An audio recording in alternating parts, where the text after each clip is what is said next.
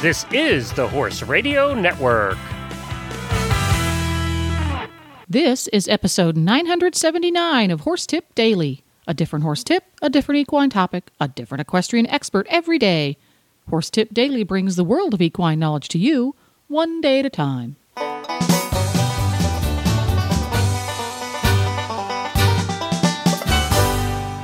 Greetings, horse people. Coach Jen here, and thanks for tuning in to Horse Tip Daily. Today's tip is an excerpt from the Dressage Radio Show. Justin from Total Saddle Fit joins show co hosts Reese Koffler Stanfield and Philip Parks to answer some common saddle and girth fit questions. Things like girth length and saddle balance, frequency of reflocking and checking fit, and which is better, wool or foam. And we'll get right to our tip after this important message from Kentucky Performance Products. This Nutrition Minute is brought to you by Kentucky Performance Products, the company that simplifies your search for research proven nutritional supplements at kppusa.com.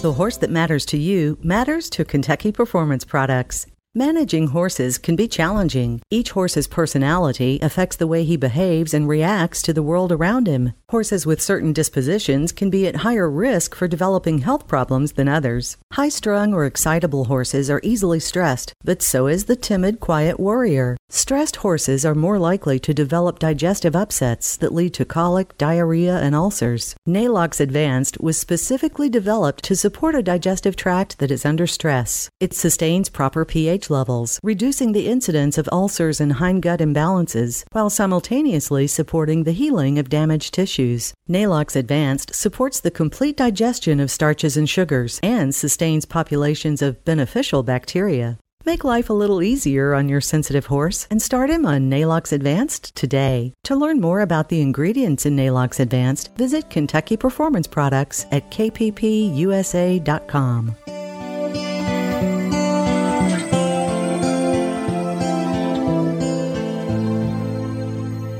Well, Justin from Total Saddle Fit is back uh, this week by popular demand. Everyone loved his segment uh, we had on a couple weeks ago, and he's going to ask answer a few more frequently asked questions about saddle fit. So I hope you enjoy.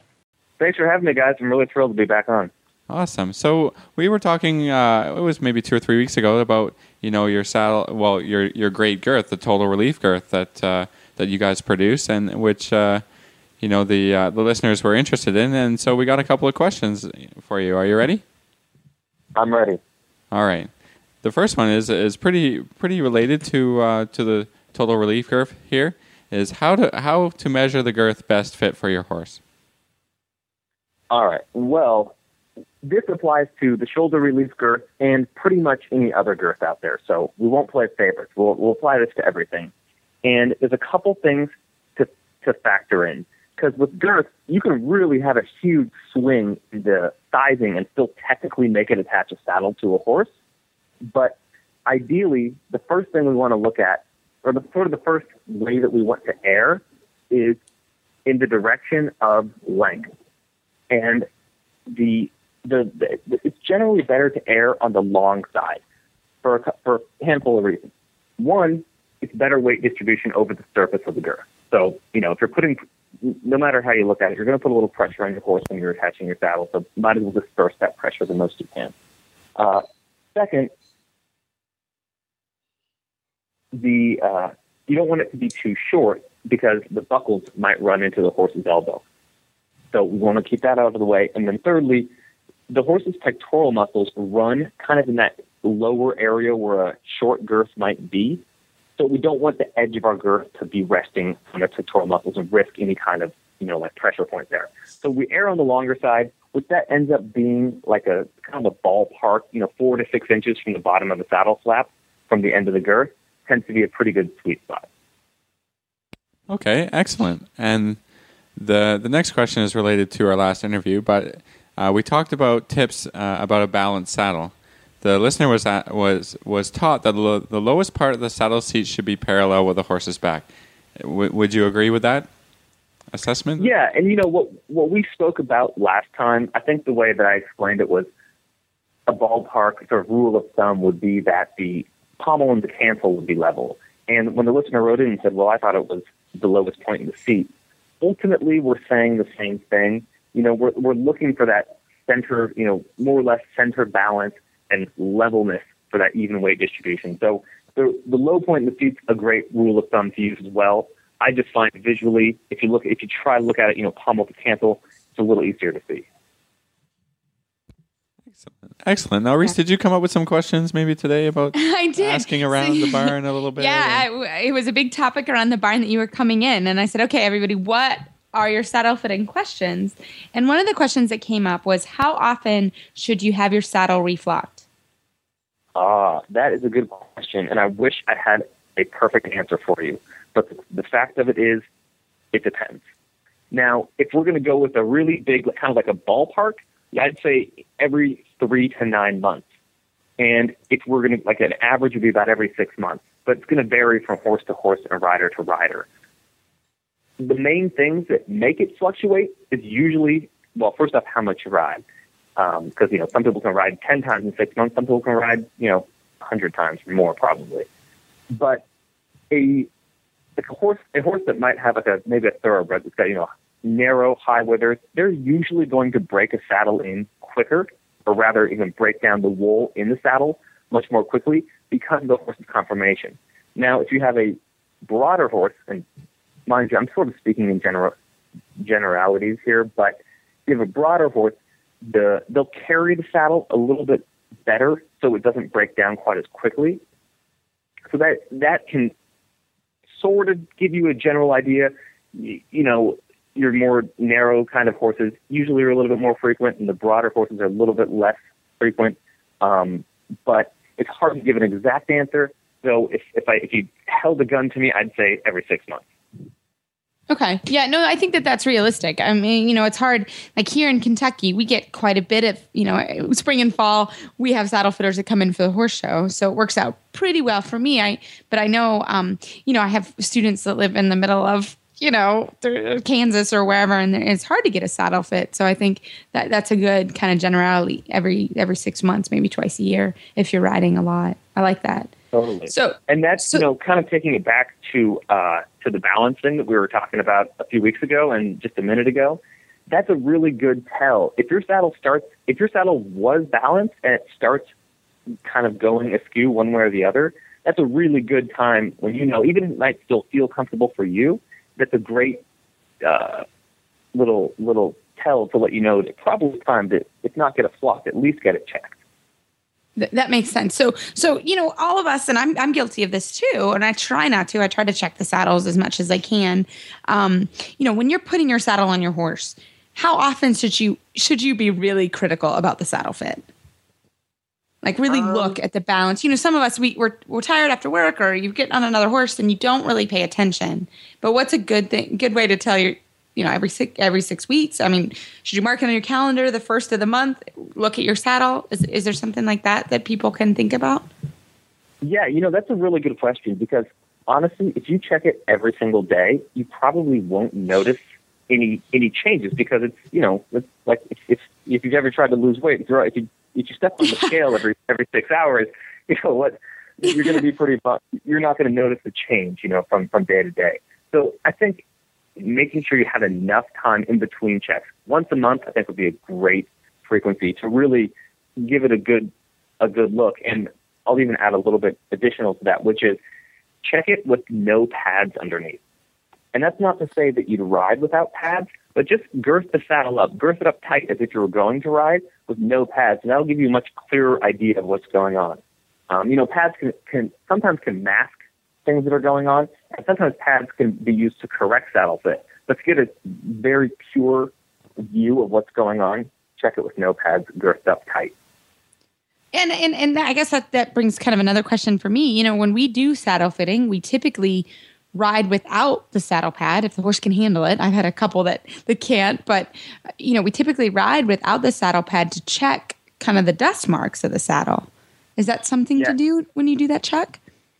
Yeah, that is good. You know, dust marks and, and, and even sweat marks to some extent can occasionally, you know, be a little bit misleading because there's so much left up to, you know, interpretation, like a sort of u- user interpretation, potentially user error. So if if someone is educated and knows what they're looking for, I think that's definitely helpful. And even you know whether whether someone knows much about saddle fit or not, if you have a suspicion, checking something like sweat marks or dust marks can really con- help you either you know confirm or disprove what you might be you know what you might be thinking is going on. Cool. Yeah, that makes sense because that's I, that's how I know that, that we do it, and and I've I try to be really I try to really look once once our guys are here and, and checking. So no, that that's a really good idea. So on another kind of topic, this was the barn talk today.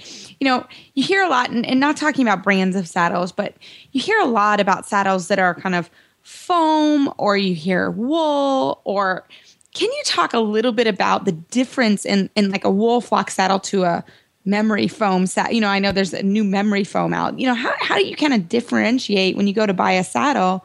Uh, it's kind of confusing to know. Yeah, air air it, was a big thing not too long air, ago. Air, you know, yeah, like I, it went. Oh, yeah. seems very trendy. Yeah. How do you how do you know? Yeah. Well, this is a bit of a contentious topic, depending oh. on who you're talking. Who, who you're talking. Way to ask the tough to. questions. No, no, no. I think this is a, it's a really great question. But the reason I say it's a contentious topic is because it all depends who you're talking to and what they're trying to sell you. Yeah, first exactly. and foremost. That's always the case. Right, exactly. That's um, why I asked you because it's like, so, wait a minute, that's very confusing. It, what I find is a, is a nice little little sort of check and balance on this whole debate is what happens when you talk to independent saddle fitters that are not selling, they're not representing any saddle brand. It's more about what are they, like, you know, the, the independent saddle fitters that go around and do a lot more adjustments and fit checks as opposed to saddle sales. And they, without doubt, always err toward wool. And I'm I'm in the I'm in the wool camp as well. The reason being uh, a couple things. One, it wool is it's just a bunch of little particles. So it, the way it breaks in and settles to a horse's back, it has like a sort of a molding effect. It can really, over time, it's it's a natural fiber and it molds to your horse's back. So that's the first benefit of wool. The second is that it, you can fine tune it and adjust it over the life of the saddle. You know, it's like a like a car where you're changing the oil to make sure the engine's always running properly. It's kind of the same concept. Your horse is never going to stay the same shape oh, you know, from, from now until six months from now until six months from then, he's always going to be changing, whether it's muscling or, you know, cli- you know, climate changes, winter to, to summer kind of stuff. So you want to keep up on that and make sure that the weight distribution, the balance, all of that's on point. And the wool really helps you do it because you can make little tweaks here and there. Now, I don't want to totally discredit foam and say, oh, it's the worst stuff ever. If you get a memory foam saddle it happens to fit the shape of your horse's top line, the width of his spine, the balance and everything really, really well, then that can work as well. It's just the in practice, it's so rare that you can check every little box with the foam pa- foam panel saddles. Just because you they come from the they come from the factory with one, you know, relatively rigid shape. And then you have to work with that. You can you can do some shim padding and stuff, which is helpful but the wool just gives you a lot of flexibility. Yeah, that makes sense. I, you know, it's funny. I it just in anything, even you know, there are fancy stirrups out there, and I'm sort of a, an old school soul, I guess. It's like I've always had a wool saddle. I've always had basic stirrup and leather, you know, irons. I, you know, I'm I'm weird about that kind of stuff, so I'm always a little leery myself and and I've had you know I you know have somebody come in every six months for the saddles and, and are able to adjust it with the wool. So I think I'm I guess I'm old school. So I don't 100. Um, percent You know I, am kind of old school I guess. So no, that's that really makes sense because that's a big one when you go to try saddles. Um, and I'd love to hear your opinion. So, you know, a lot of times, and, and, we're lucky, at least here in Lexington, that we have Rolex every year.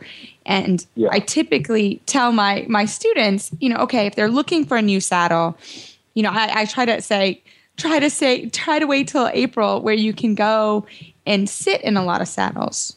Um, and then you know, again, we're lucky enough. Typically, we can get people to come out after the show or or, or whatever to come fit the horses here. Well, there you go. Thanks again to Justin from Total Saddle Fit for the tips. You can find him on the web at totalsaddlefit.com.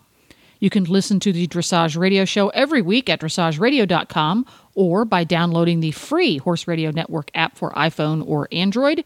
Just go to your app store and search Horse Radio Network. Download it today. It's quick, it's free, it's easy. This podcast has been made possible through the generous support of Kentucky Performance Products and listeners like you. The Horse Radio Network and the Horse Radio Network hosts are not responsible for statements of guests or their opinions. Use your own judgment when listening to the tips provided by the experts on Horse Tip Daily.